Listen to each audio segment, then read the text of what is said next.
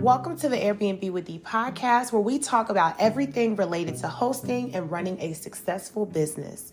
In today's episode, we're going to discuss a common question that many business owners have what to do if you've lost an EIN number that you've obtained years ago.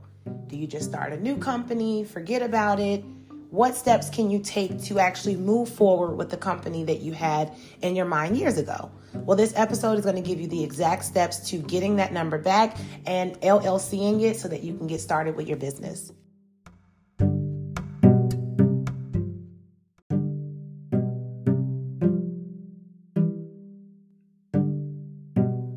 Finding our lost EINs. I started my first business 13 years ago. At the time, I had no clue that I would even become as knowledgeable about business as I am now because I did not run my businesses the same. Years ago, and if you're like me, you can agree to this. You get the EIN number and you stop there. I never went to get an LLC. I never went to do any of those things after that. And I, really, if I can remember, it has something to do with the fact that you don't want the government to know how much money you're making, but you want to have enough to get some type of permit. I can't tell you where that lack of knowledge, that incorrect teaching came from, but I can tell you that it stopped with me, and my hope is that it stops within your bloodline, that generational curse within you too. You become financially literate and begin to teach those in your family the right way to do things, obtain funding, and start a business that can truly change their life. So it just stopped at the EIN for me years ago. So I started my first business 13 years ago and then worked that for a while. I started a business with my cousin. We did makeup. And it was just such an amazing, oh my gosh, I loved it, y'all. We did boudoir parties, makeup parties. It was just so much fun. So I thoroughly enjoyed it. But once that didn't work out, I kind of just left that to the wayside. I made a lot of money under that business, had never gotten an LLC. So all of my products that I were getting, I remember this like yesterday, all of my MAC products I had to restock, my brushes that I had to do. I literally had to go and get that money myself, use my own funding, go get a job to pay for those supplies and hope for my tax refunds and my refund checks from school to be able to re up on the supplies that I needed for the whole year. And then, of course, once I got paid for my clients, reinvest that back into my kid. Today, I have no clue how I thought that I would scale from that, but I am grateful for the experience. I don't want to beat my old self up too much. But that was a game changer for me realizing that we could obtain funding. So that's what I do now. But not only did I start that business, I started another one about eight years ago. And that business does pretty well. I had enough sense to get that LLC, but I didn't get that LLC right away. I had that business for about maybe four years before I applied for an LLC for the business. But I bring up both of those ancient businesses because they were both pre assigned a DUNS number that I had no clue about, no clue how to use, and no clue at the time the government had that as a process, that they were pre assigning DUNS numbers. So, this is important because for those of you that probably started a business prior to 2017, the EIN that you once applied for and got through the IRS may have already come with the DUNS number assigned to it. And the reason why that's important for you is because the number one question as we go to get property, as we go for funding opportunities, is will my brand new business qualify for apartments and funding because it's so new? And unfortunately, sometimes the answer is no. There's always a way around things. Like, for example, if you're someone with great credit, you can always personally guarantee most things and use that. It's nothing wrong with personally guaranteeing, first of all.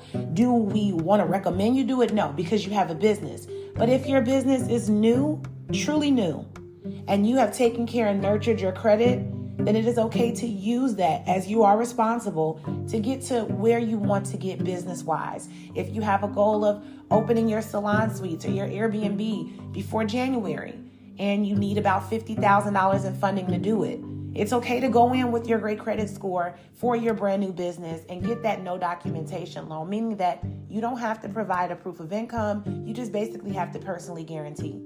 So it's okay to do those things as well. But for those of you that have started a business years ago, that DUNS number is the history that you need. You may not have even done anything with it. Imagine it just fermenting perfectly. I had to use that word because I'm like, nothing really just sits for decades and is good other than like wine and, you know, other things. So imagine it fermenting, waiting on you to unleash the power of it. So, how do we find our old EIN numbers? The first thing you can do, the easiest thing in my opinion, is contacting the IRS. What number do you call? 800 829 4933. This is a number that you can use to request your EIN number. So when you call, just keep in mind that you will need to provide information about the business. So this is where you'll have to tap into that memory. Even pull your credit report if you need to to see the addresses that you had. You'll need the name you had. Of course, that should still be your same name. But if you've married, then it will change. You'll need the address that you were at when you started the business, the date of incorporation. Maybe you don't remember the exact date, but you can use an EIN retrieval tool, which is online on their website as well.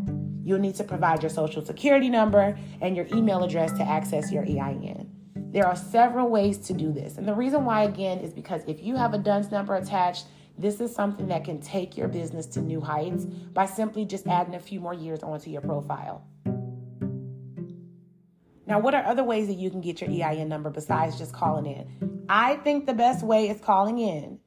But there are other services online that are not connected to the IRS website. But if you go to Google and you search EIN retrieval tool or FEIN retrieval tool, you will find websites that will help you for a small fee find that EIN number and get that for you. And then from there, let's tell you what do we do from there. So after you get that number, you just needed that to, to start your DUNS number process and your LLC process.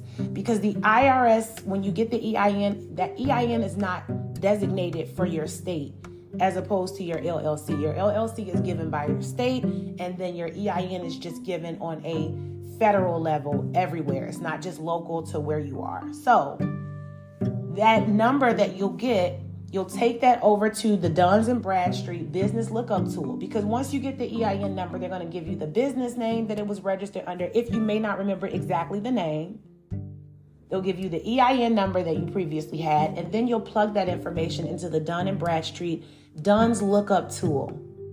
And this is where you let the magic happen. If there is a DUNS number previously assigned to that old business that you completely forgot about, then I want you to go to the Airbnb with D Facebook accountability group and jump for joy with me so I can celebrate with you because this means that you are years ahead of the game. Where you thought you had to start from scratch and zero, you don't. Now, there are some things you'll need to do, like update your address, get that company LLC, and begin to build business funding. But I think the most hard part is over getting that EIN number. And this also works for those of you that have created trusts before, even if your parents have told you. So, this is where we go on a deeper level. We talk about what we've done for ourselves. But even if you have a parent that started a business and didn't finish that business, you guys can look up that information and you can pick up where they left off. You can finish the race for them. And that's when we talk about generational wealth. Everything that they started was not in vain because you may not be the first one to start in your family. And oftentimes that's how it is if we want to be honest. The idea for business, the thought to do how we do is all training. Where do we get that training from? We saw someone in our lives doing that. So even if it's not your parents, but it's someone in your family, your grandparents that had a business and never took it off the ground. Get that EIN, get everything started, and get to work because your destiny is closer now than ever. We got a few months left in the year and it can be the perfect opportunity for you to revive that old business. Are there going to be some challenges? Yes, because you have to get the information, update the address, find the DUNS number, get the LLC, but that's literally what you have to do for any company. So I want you to condition your mind to say, hey, Either I do this for a brand new company and I start from zero, or I do this for the company that's already been in my family and put a little extra work in, but get so many years of history that I can use at banks to get funding immediately. I know that this has been helpful. Follow Airbnb with D on the Instagram page so that you're able to see visuals to this information and get live updates on when new episodes and guest speakers will be arriving, as well as join in the Facebook accountability group. The pre launch planner has actually been posted in there, but I'll make sure it's posted again today. Those of you that are in the accountability group will be able to get the pre launch planner at no cost because I absolutely want to see everyone scale to new heights. If you're looking on any reality TV shows or anything right now, why this is so big for me is because, you know, Airbnb is not my passion. Making money and providing for my family, ending poverty, generational wealth, showing my daughter she can do whatever she needs, whether she's in corporate America or making her own money. Those things are most important. But I appreciate the fact that as a black woman, I can speak for myself and my people. Growing up, when we were in high school, you know, when we were looking at ways to make money, fast food, a lot of us were working in fast food. And if our families were in real estate, it was at a higher level. It was investing in multiple properties and land and building houses. But the fact of the matter is, Airbnb first started in 2006. And while it didn't really gain much traction publicly until about 2009, 2010, I still saw no one like me saying, hey, I'm just going to rent out my room and charge people for it and make money. This is a very simple way to change your life. You don't have to work crazy hours. You do have to have a little investment money, which means that you have to get better on saving or better on networking with investors. Because all of the money you use don't have to be from your own pocket, as we're talking about now. Or you have to have the time needed and dedicated to actually build your business so that it is fundable. Whatever you choose, this is an easier way than the things that we've done before. I remember going to purchase clothes to interview in that I couldn't afford, in a car that I couldn't afford the gas to put in, that I was hoping that I could afford to get to the interview in just so that I could make 25 a dollar 25 cents 50 cents more to do what? To still struggle. So it was crazy. And when you open a short-term rental business you do not have those type of experiences at all. So Thank you so much for listening. I hope to see you all in the next episode.